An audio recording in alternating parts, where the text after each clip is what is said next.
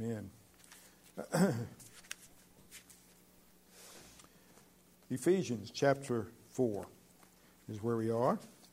And uh, as you notice, we're moving through kind of slowly now. We've kind of come almost to a verse by verse discussion of, of different topics. Uh, lying we dealt with, and hatred, and, and uh, anger, and uh, now we come to stealing uh, this morning. And uh, so the cure for that, as we'll see, is work. And uh, work is a good thing. We need to remember that. But anyway, Paul begins in verse 25, giving us the principles of the new life we have in Christ. And what does the Christian walking worthily look like? Because we're all walking. Are we walking worthily? And uh, we need to examine our lives, as I've already pointed out. Uh, are we examining our lives? Uh, Paul is dealing with the commandments here, and uh, for the most part, and the importance of obeying God, not for salvation, but because we are saved and we are uh, His child. He, we're born again. We've been given a new life in Him, and we have His Holy Spirit to empower us and so forth. And uh, He is giving us, the Holy Spirit, the ability and the power uh, and the motivation to live the life of the new man. So give glory to Him. Give glory to Him. Just, you know, uh, don't ever say, well, I did that right. You just say, thank you, Lord, for working in me, Hallelujah. both to will and to do of your good pleasure. We shouldn't take credit for anything because people, uh, and, and, Ben was talking about that this morning before the service, and, and uh, uh my, my children, people say, Boy, you have such wonderful kids. And all I can say is by the grace of God. It wasn't me, because, boy, if, if it was me, it's just no telling how they would have turned out. But it's not me, it's the grace of God. And we need to give thanks and praise to God for what, what is happening and what God is doing. And, in, and uh, we fail Him, but He never fails us. And so, Paul, though, it just deals with issues in our lives, issues that we struggle with, and we're going to see that. Verse 28 of Ephesians 4, I won't read the whole passage because of time's sake in chapter 4. But he says in verse 28 He who steals must steal no longer, but rather he must labor performing with his own hands what is good, so that he will have something to share with one who has need. Wow, there's a lot here that we're going to try to uncover this morning, and so you bear with me as we deal with this topic of stealing. Uh, Paul says, Don't steal anymore in all of its forms. We're to put away once and for all stealing. And of course, that's true of all of this. We fail, we, uh, we know we do, but nonetheless, we have uh, an admonition here from the Lord and from Paul, whom God spoke through and inspired to write this down, that, uh, that's for us. And I want to talk about three principles uh, overall that, that comes out in this passage. First of all, three truths I think that is not just for this verse, but really for all of Ephesians. And I just want it as, kind of a review in the sense of we need to keep this in mind as we're going through uh, this passage. And, and first of all, remember the gospel is not for good people. Did you hear that? the gospel is not for good people. The gospel is for sinners. Changed people, yes. Born again, yes. New creatures in Christ, yes, etc. But Paul mentioning, I think, all of these sins shows that these Christians in Ephesus are still sinners. They're still uh, fighting the good fight. And we know that uh, when we're born again, uh, uh, we now love God. We don't do that perfectly, though, but we always want to remember how we got there. Uh, how did we get to this position? It, God demonstrate His own love for us in this. While we were sinners, Christ died for us. It's not when we were good, when we were good enough, uh, when we did enough. No, but while we were yet or still sinners, Christ died for us. And we're still sinners. That's the point. We're still sinners. And uh, uh, Jesus said in uh, Matthew uh, 9 12, and my clicker is not clicking. There it is. On hearing this, Jesus said, It is not the he- healthy who need a doctor, but the sick. Did healthy people come to you? Dr. Brown, no. It was the sick that came. And we're all sick. Do we believe that? Are we coming to Him, the great physician, for healing? Because it shows a lot about your heart uh, just in this one area. Uh, we're, we're sick, Paul says. We, we uh, still wrestle with uh, the sins in our lives. And in 1 Corinthians uh, Well, maybe I skipped. Okay. In 1 Corinthians 6, uh, Paul says that uh, such were some of you, he says. You, you were living in sin. Uh, you were not good people. You were not good people. And, and uh, all these blessings that we have have been bestowed on us because we were good. Is that right? No, these blessings that we have in Christ have been bestowed on us who didn't deserve it and still don't deserve it. See, I think sometimes, oh, thank you. Uh, 1 Corinthians 6, 9 through 11. Or do you not know that wrongdoers will not inherit the kingdom of God? Now, what he's saying here, those people where sin is dominating their lives, who have not been changed, who are not struggling, he says, do not be deceived. Neither the homosexually immoral, or idolaters, or adulterers, nor men who have sex with men.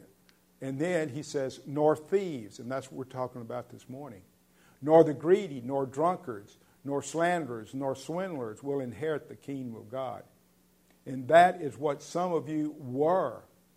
But you were washed, you were sanctified, you were justified in the name of the Lord Jesus Christ and by the Spirit of God. See, we're new creatures in Christ now, but we still struggle with stealing. And we're going to talk about that uh, because, again, uh, we have to be careful that we do not become like uh, the Pharisees who were self righteous and think we have arrived and that we don't struggle. We do struggle, and you know you do. So the church here is for sinners. Aren't you thankful for that?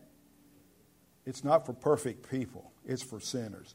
Uh, it's the hospital where we come to the great physician to be fixed, not because we are fixed, not because we're self righteous. Uh, we know we're bankrupt. You know, there's a an old kid's rhyme, I, and it's funny how you remember these things. And I think I've used it years ago, but it says that Humpty Dumpty, who was an egg, Humpty Dumpty sat on a wall. Humpty Dumpty had a great fall, and all the king's horses and all the king's men couldn't put Humpty Dumpty back together again. And of course, we know what happens when an egg shatters in so many pieces. You can't be put back together. But you know what? Jesus has done that for us.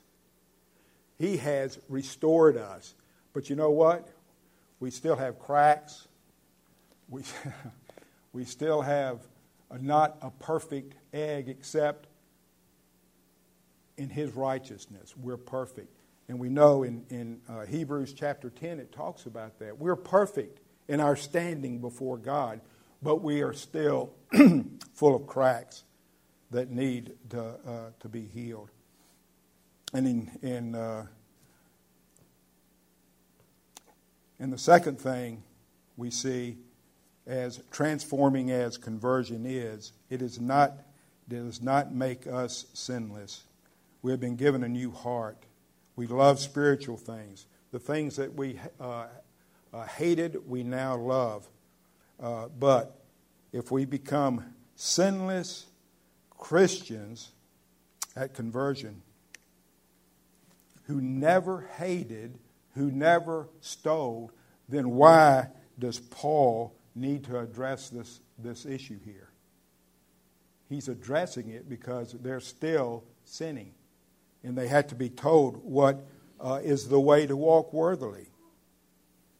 And I think it's obvious that Christians still sin. You know, the world looks upon us and uh, they, they expect, I guess, perfection when you become a Christian, that you don't have problems anymore.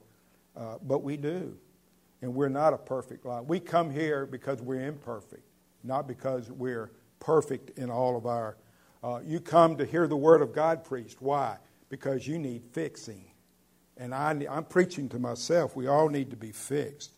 And uh, so, let me just say this if you don't know that you're a sinner, you're probably not a Christian. If you're so self righteous that you don't think you sin anymore, then you're probably not a Christian. And 1 John uh, back? Now this it's. Oh, okay. Thank you. Yes, First John 1 8, I don't know what happened, but like I said, I have problems with clickers.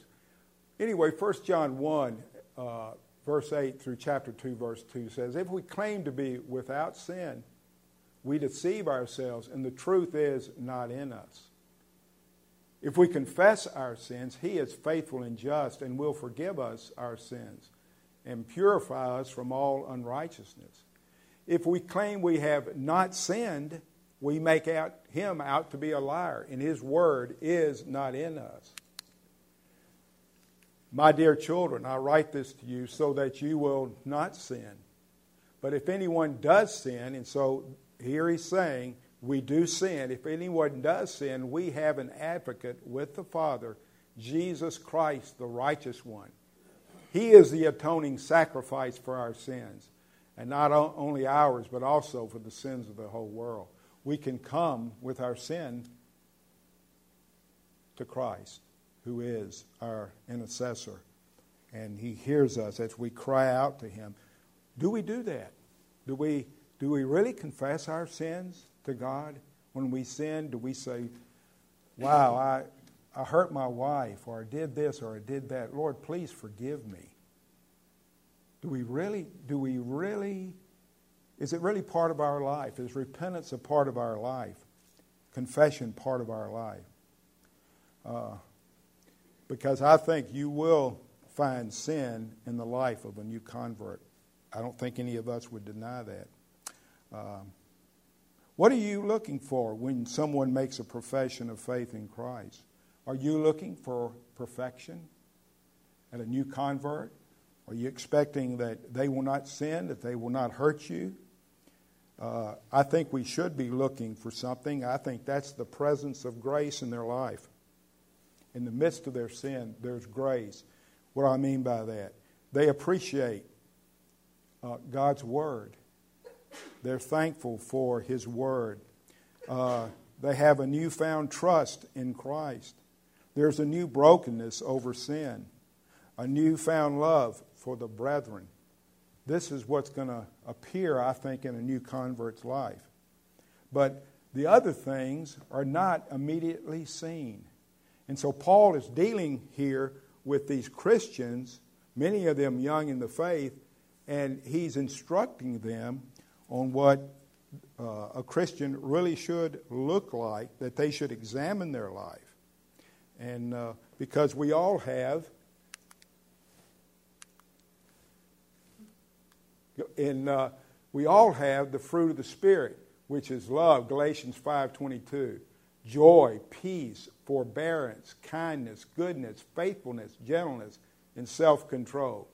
So when we're born again, we receive these fruit of the Spirit, but they're not completely developed yet. In other words, it, our love for Christ and one another can grow. Our joy can grow. And uh, so Paul is telling them, uh, you uh, uh have been changed. You have these fruit. But uh, some Christians may struggle with certain sins and other Christians may not have problem with bad language, for instance. Now, growing up, I had terrible bad language. It was just the teenage thing to do or what have you. And so when I first became a Christian, getting rid of that was really difficult. I found myself struggling. And uh, when I would hit my thumb with a hammer, words would come out that were not supposed to be there. Right?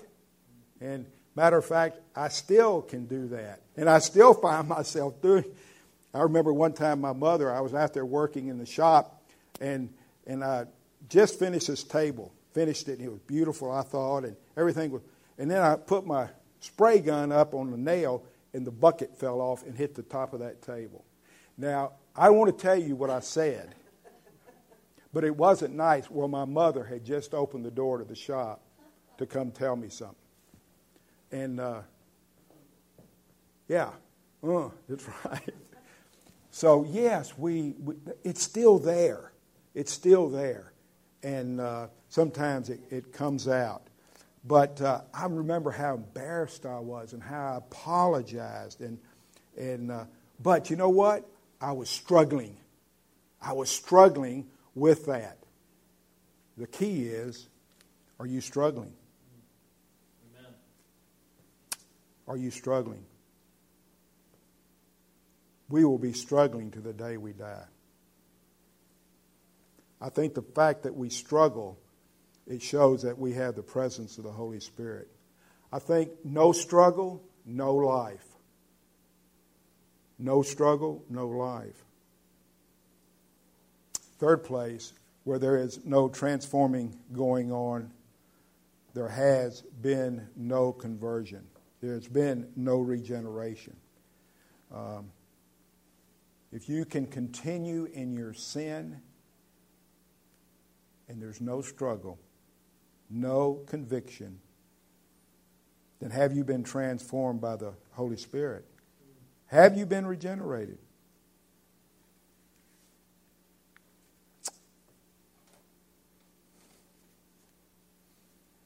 I want to talk about three things uh, that apply uh, to everything from, from now on.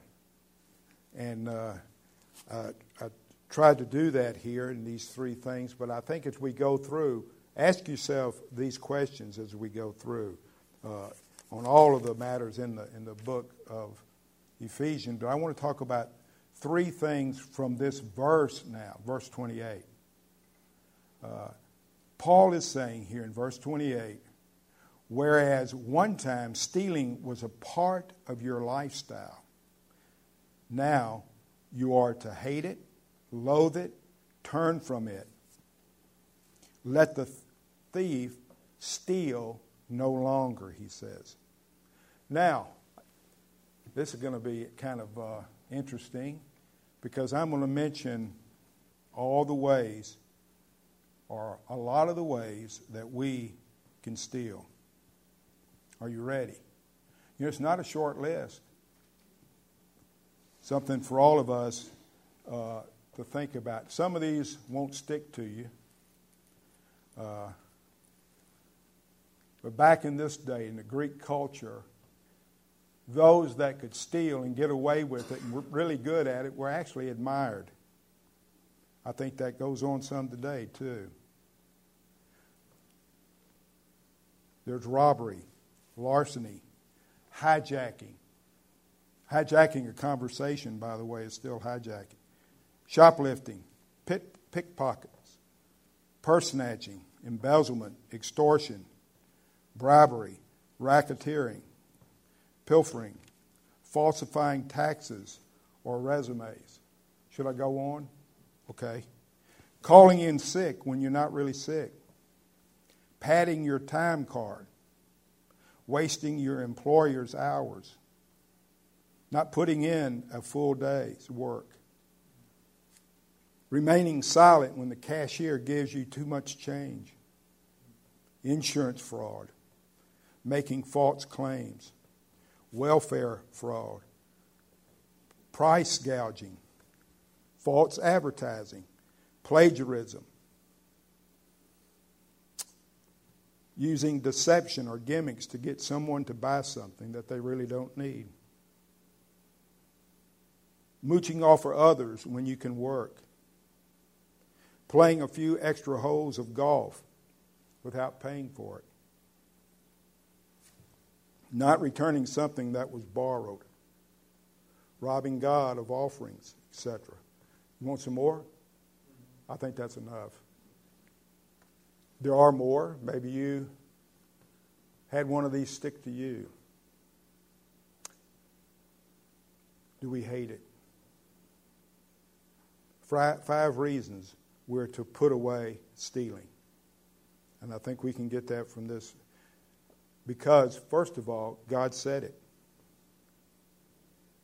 One of the reasons to put away stealing is God said so. God speaking through Paul to write this down, inspired by God, says, Thief, steal no more. Thou shalt not. Also, secondly, stealing hurts your neighbor. We're to love our neighbor as ourselves. Ask yourself, would I want my neighbor to do this to me? Let's say you find a man's wallet on the street and you open it up and it has $1,000 and $100 bills in that wallet.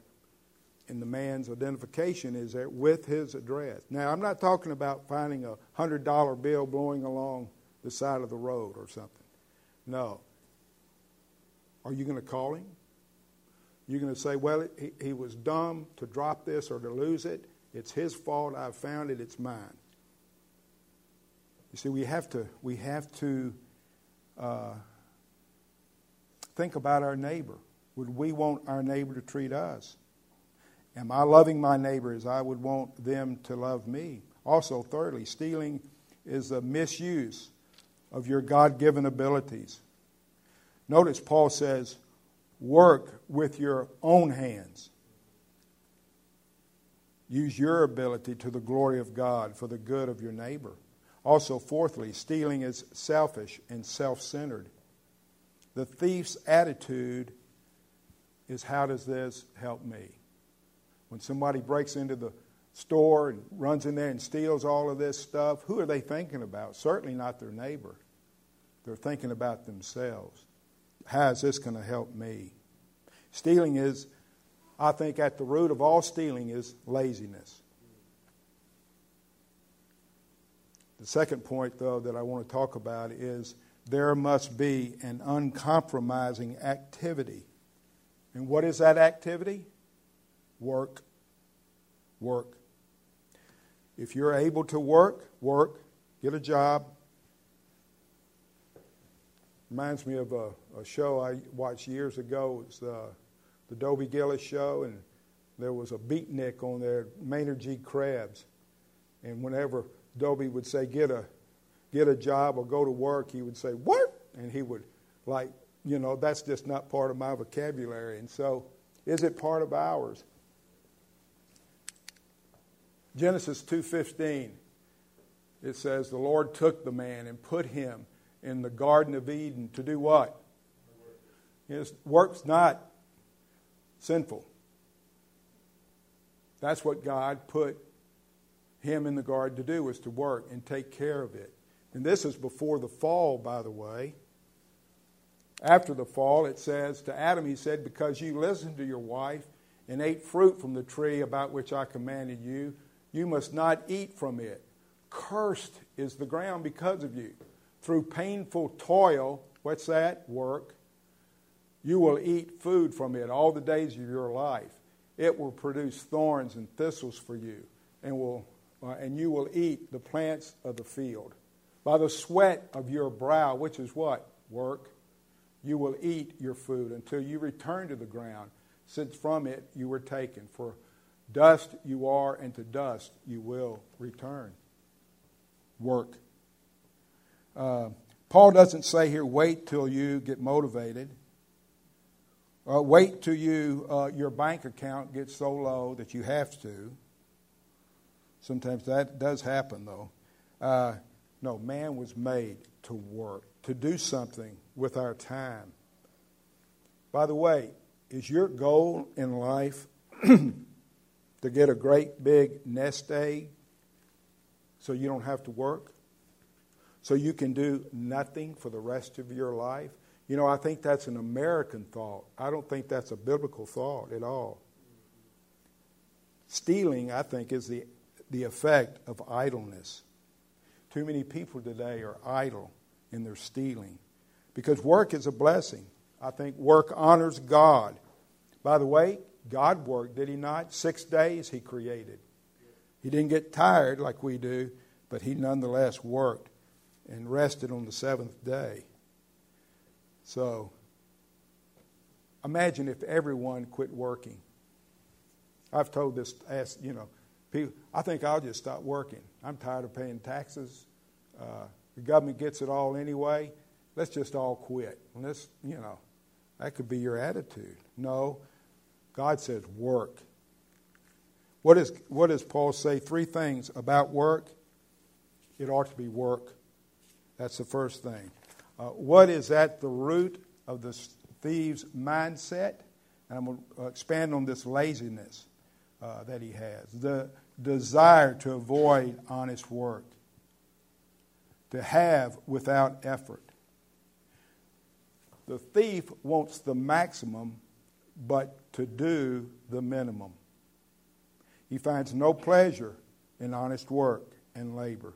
He tries to avoid it, like Maynard G. Krebs to get something for nothing. Gambling is an example of seeking to get something for nothing. You're out there to become a millionaire. Why? Why? Is it to help others? Or are you going to take that millions of dollars and spend it on yourself? The, worth, the work ethic is God created man to be a worker.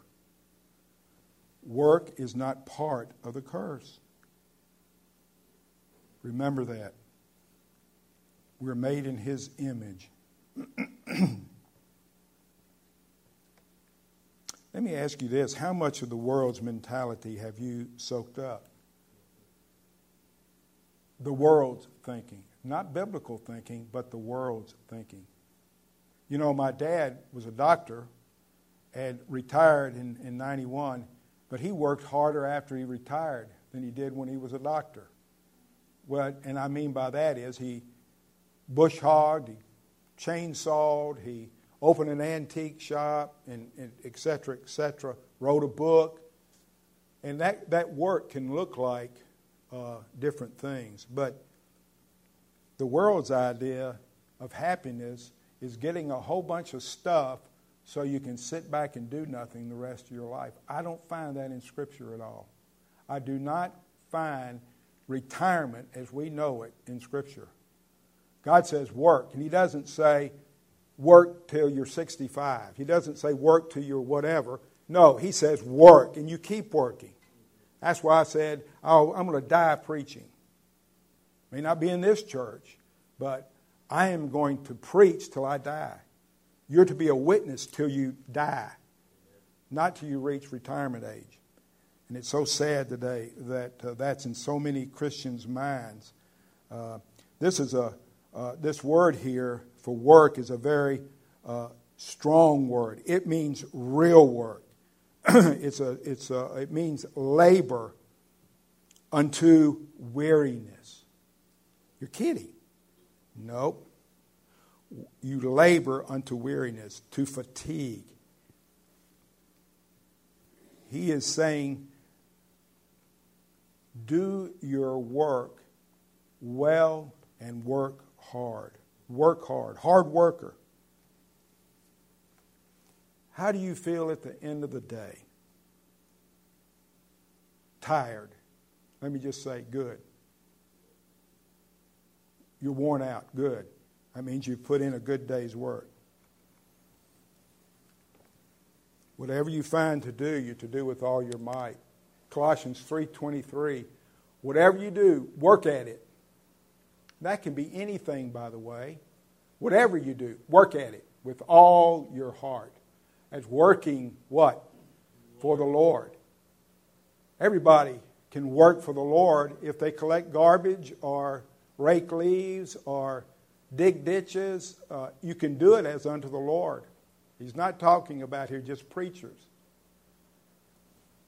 You're doing it for the Lord, not for human masters. And then work for His glory. So whatever you, uh, so whether you eat or drink or whatever you do, do it for the glory of God.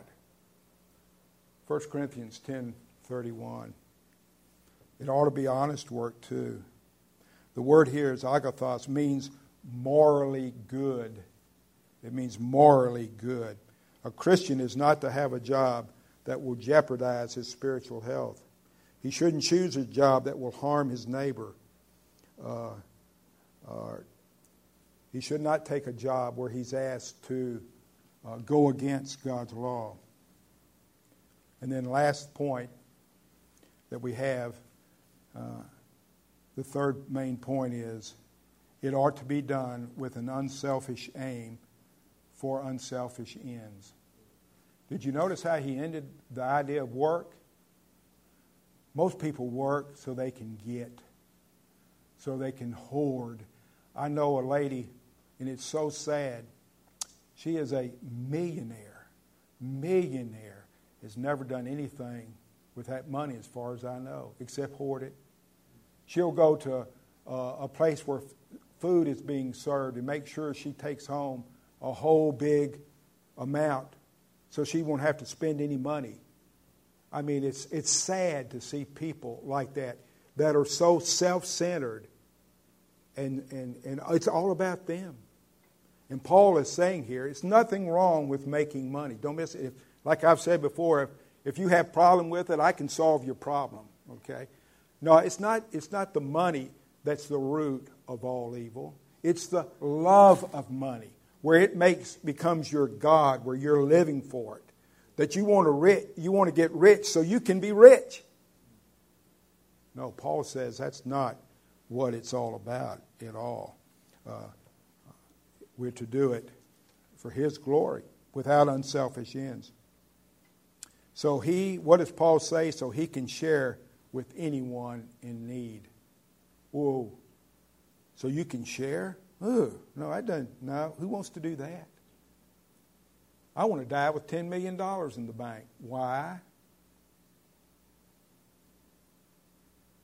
And we'll always use, well, I'm leaving it to my kids, which is a good thing because the Bible does talk about inheritance and, you know, something for us just to think about in this area of stealing. And not to say, I don't steal. Oh, you don't? Well, then you need to look deeper. The motive for gaining is giving. I found that quote, I love that. The motive for uh, gaining is giving. Why should we want to gain? So we can give. We should look out for the needs of others. Somebody put it on a, on a, on a line where you have zero and you have negative numbers and positive numbers. He said, The thief is a parasite. He's on the negative side. Then you have those who are zeros. They get it for themselves. But then you have on the positive side those that work hard to give. And I thought that's pretty, pretty well said. You can either be a parasite, you can be somebody who works hard, which is good, But Paul says that's not enough. You're a zero. If you're just getting it for yourself, you're a zero. You become a Christian, positive Christian, when you give. Wow. He doesn't mix words here. Uh, the aim of the Christian is not just mere self support. To put bread on your own table, and we are to do that, by the way, but especially we're to do for others. And as Paul said, especially for those of the household of faith. An offering, an offering to the needy. And we do that through giving to the church and other people, and, and we do that, and I'm not throwing stones here. Jesus said it is more blessed to give than to receive. Do you experience that in your life? No. If you're a Christian, you do.